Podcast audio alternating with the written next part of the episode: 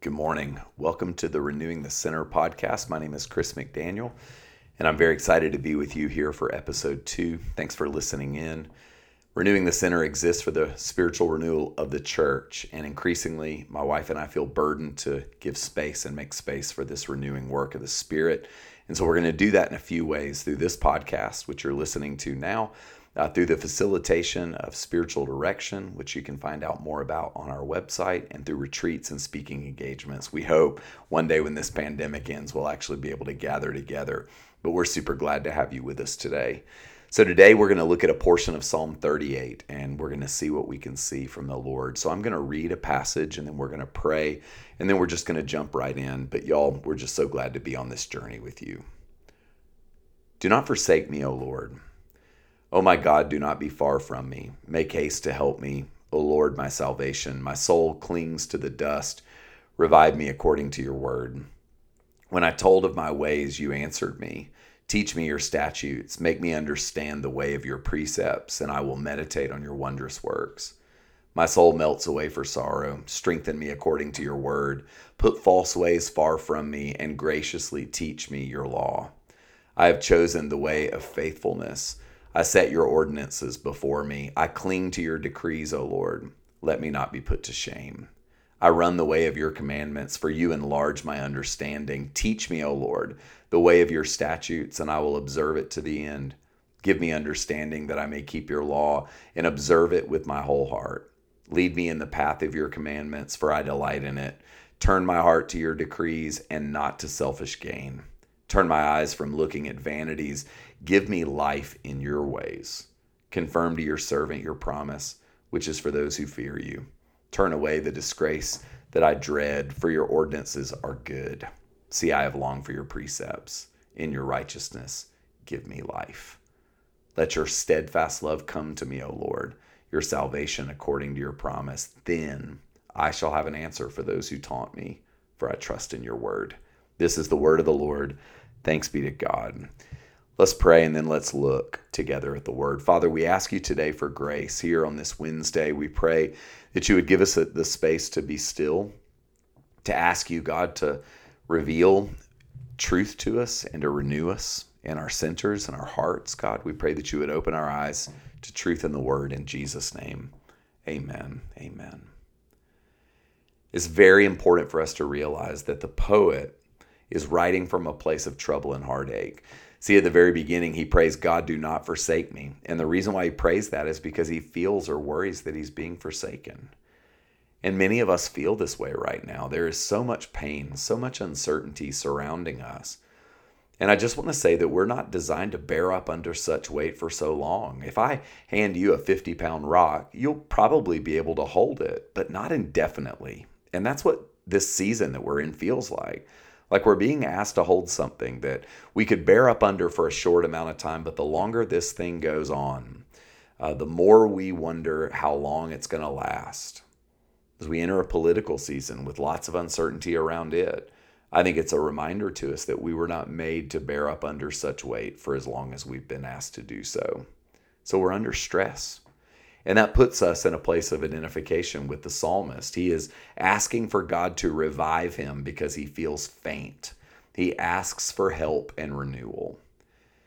But before we can ask for help and renewal, we have to be willing to acknowledge that we're in a tough place.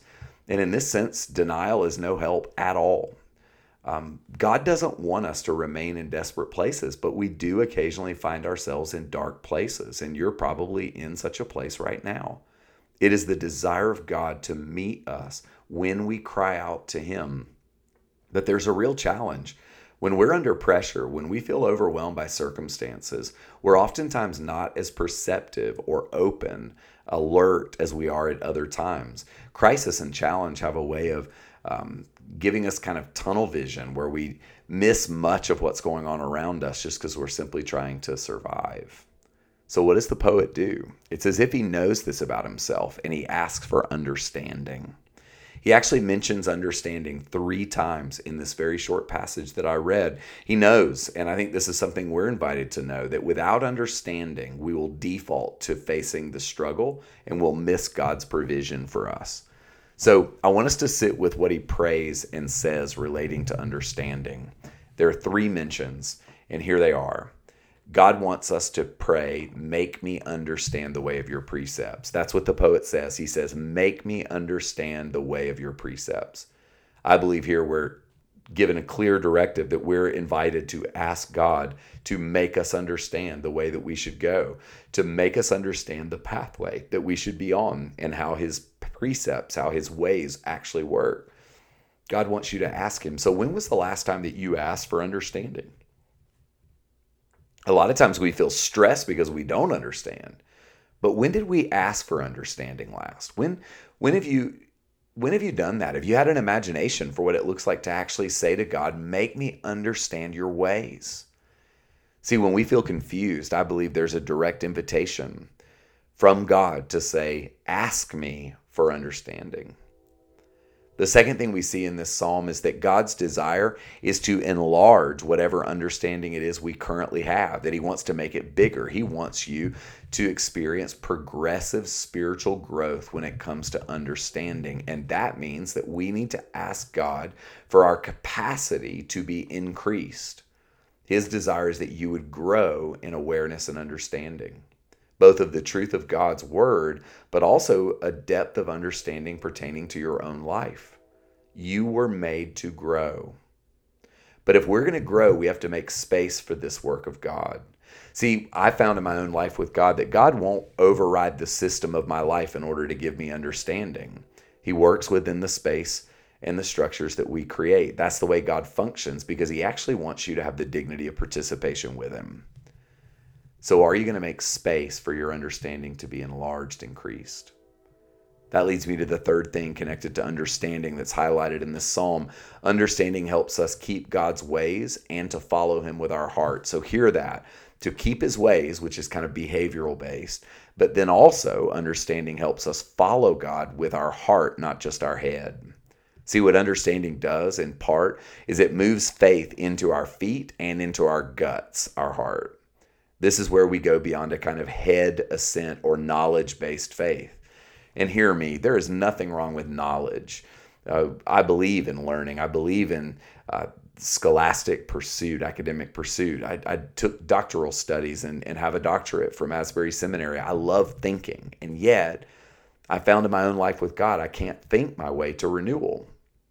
Understanding deepens us.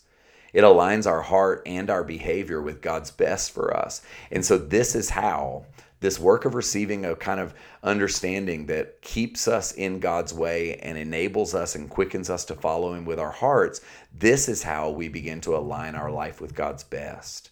This is how our life begins to agree with God. See, left to our own devices, our hearts and our lives chase after the wrong sorts of things. And the psalmist actually says as much in this psalm in verse thirty-six. He says, turn my heart to your decrees and not to selfish gain. Elsewhere he says, I don't want to follow vanity. And the truth of the matter is, when we're under pressure, we tend to pursue selfish gain. We tend to follow vanity because we just want to survive. See, understanding is one of the ways that God calls us to tend to our hearts. It's one of the ways that where he bends our heart in the right direction. He shapes and forms us. And y'all, if we're going to be renewed at our center, if we're going to be the kinds of people who experience the powerful renewing work of God, we're going to have to see our hearts bent in the right direction. So why do we need these things? Why do we need understanding? Is it just to be the smartest person in the room? No. Remember how the psalmist started. He started by saying, I'm experiencing real trouble right now. Help me, God. But this is how he ends. He says, then I shall have an answer for those who taunt me, for I trust in your word. Now, you may not have actual people taunting you. I mean, you might, but maybe not. But sometimes our own insecurities, our own fears, they taunt us. They they kind of haunt us and undermine our confidence. They, they, they keep us stuck in the starting block. See, reflectivity and understanding are a key to spiritual renewal. It's how we get moving. It's how we become perceptive, alert, awake to God's purposes. And so, Lord, I ask you today to give us understanding. I pray that you would prompt us to pray for understanding and help us to make space for it today and going forward. In Jesus' name, amen. Thanks for listening. If you're interested in this content, go subscribe to our podcast at Renewing the Center, wherever it is that you listen to podcasts. You'll find us there. And if you're listening on the A T L Trinity feed, just a reminder that we're going to be switching over to this new podcast at Renewing the Center by week's end. Um, for more information, check us out at renewing the center dot org. God bless you. We'll see you soon. Amen.